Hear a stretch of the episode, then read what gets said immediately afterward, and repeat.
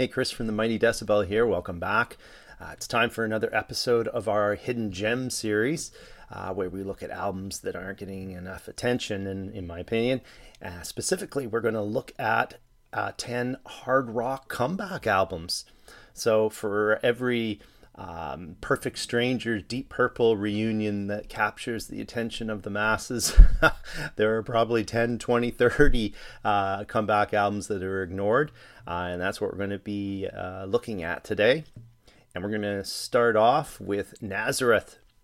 So, in the uh, mid 70s to the late 70s, uh, Nazareth was able to fill arenas uh, headlining on the strength of albums uh, like uh, Loud and Proud, Razamanaz, and Hair of the Dog.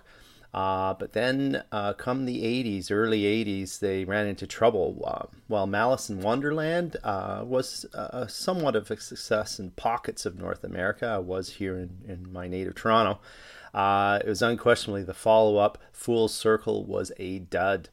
Uh, so in 1982, when the band came back with 2XS, uh, I thought for sure, okay, this is going to put them back in arenas. A really strong album. It had uh, tons of variety. It had some hard rock, some metal, um, rock and roll, some light fare, all sorts of stuff. Uh, so which isn't that surprising for a Nazareth album, but the quality of the tracks was amazing here. The last great uh, Nazareth album, in my opinion unfortunately it was ignored.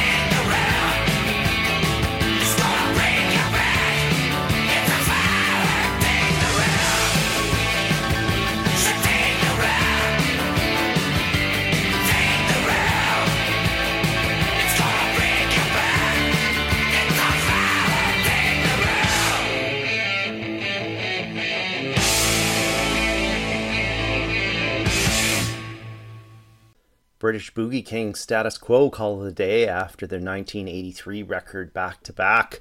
But then came back uh, after winning rave reviews for opening up Live Aid.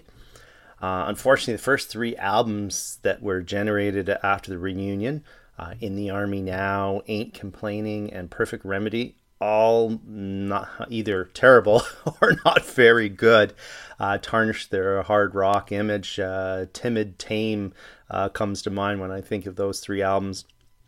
So it was great to hear 1991's Rock Till You Drop, uh, which was a partial return to form. Uh, mixed their standard uh, boogie stuff with uh, outright rock and roll ditties. But once again, uh, it didn't really capture the uh, attention of the Europeans. Of course, it was ignored in North America, as all their albums have been.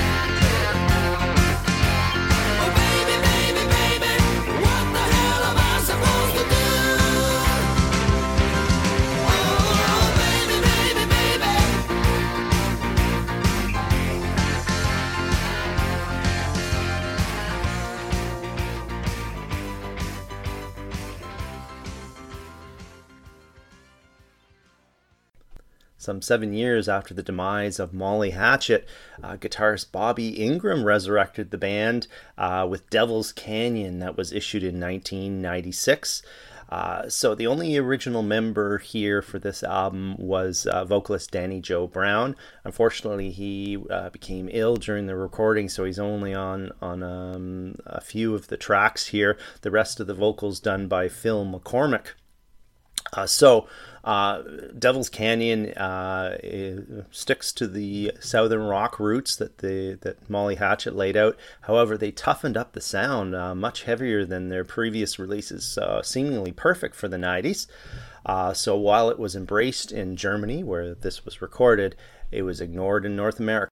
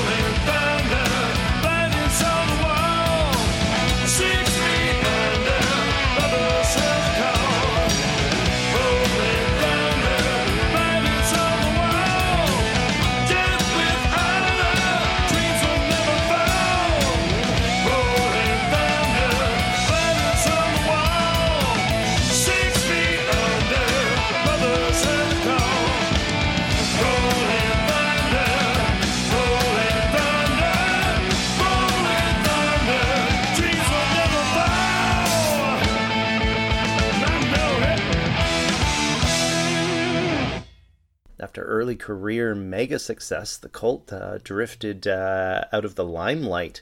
Uh, but then in 2001, the band issued Beyond Good and Evil some eight years after their previous unsuccessful album. So while this album, uh, uh, Beyond Good and Evil, isn't perfect, I thought it was strong enough that it would pull the punters back and put them back into the limelight. Not so.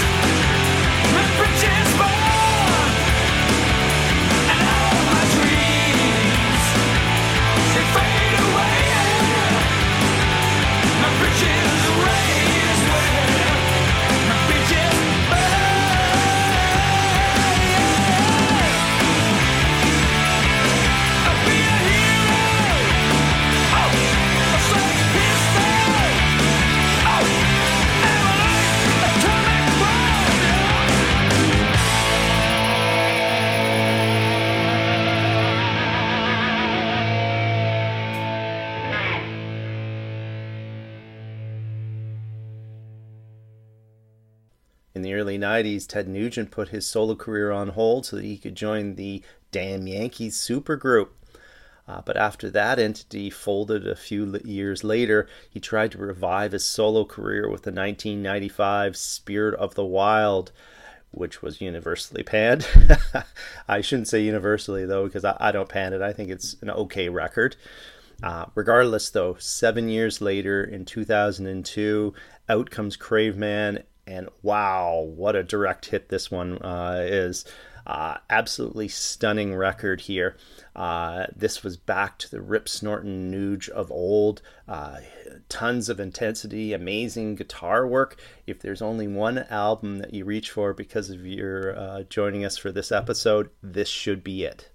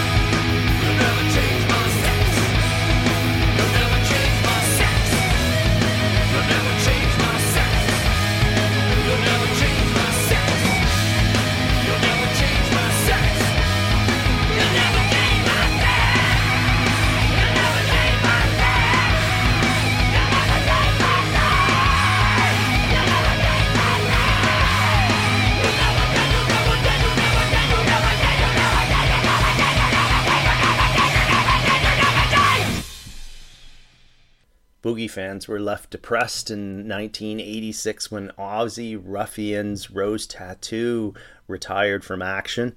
However, 16 years later in 2002, uh, the band rose from the ashes to create Pain. Uh, so, while certainly not their best album, uh, it still uh, shows that the band is vital and hard and worthy of your attention. Uh, the response? Crickets.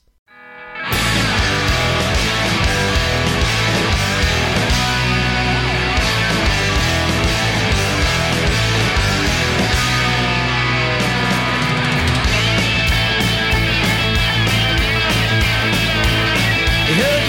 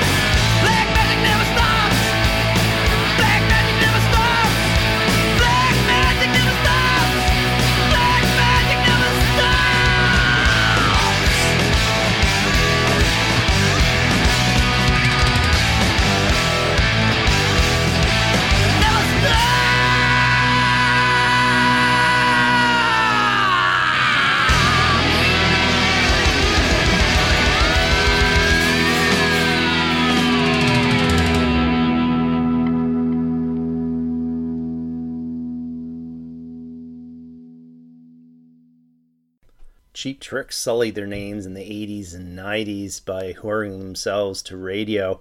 Uh, personally, I just shrugged it off because up to then I w- wasn't a fan of the band anyway. I knew some of the songs, but I wasn't a huge fan. That was until 2006 when the band issued Rockford. Uh, so uh, there's some dud tracks on here, uh, but man, there's a lot of top uh, top flight material here uh, to be found. Uh, so much so that it's ignited an interest in the band that I've had ever since. some four albums and 16 years later. And please tell me how this next track didn't become a radio hit.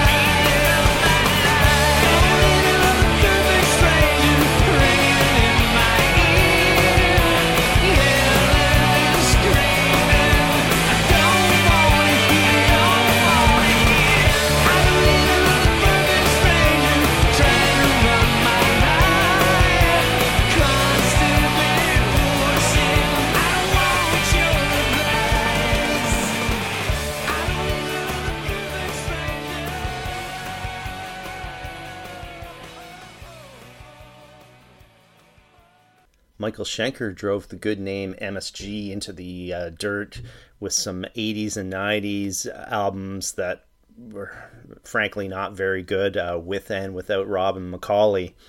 However, in 2008, Gary Barden returned to the fold uh, for the surprisingly strong In the Midst of Beauty. Uh, now, this one has tons of memorable, uh, hooky, hard rock tracks here with Barden's inimitable uh, warble vocals. Cool stuff. Check it out.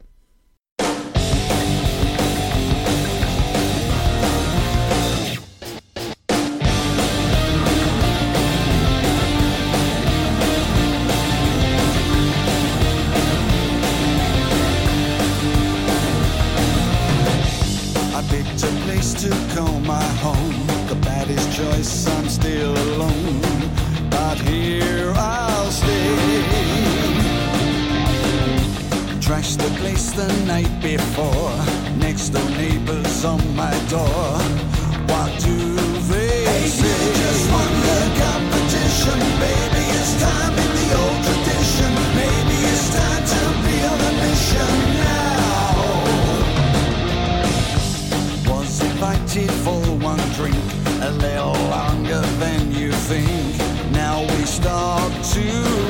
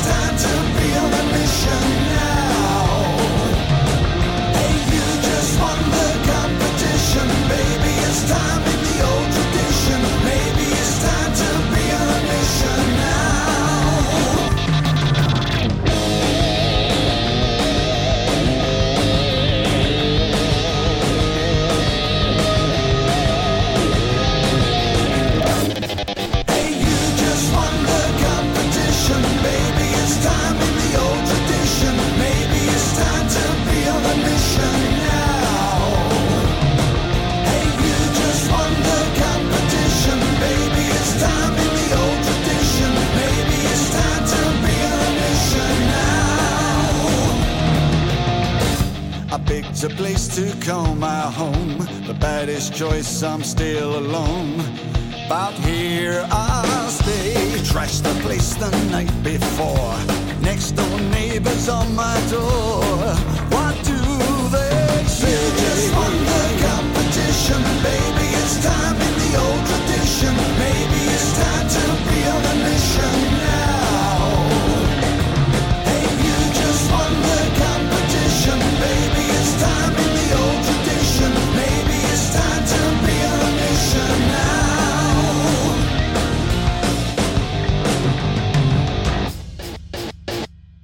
Much to my brother's chagrin, after multiple attempts at uh, getting me to love this band, I always ignored Uriah Heep, finding them to be uh, pretentious and too proggy for my taste.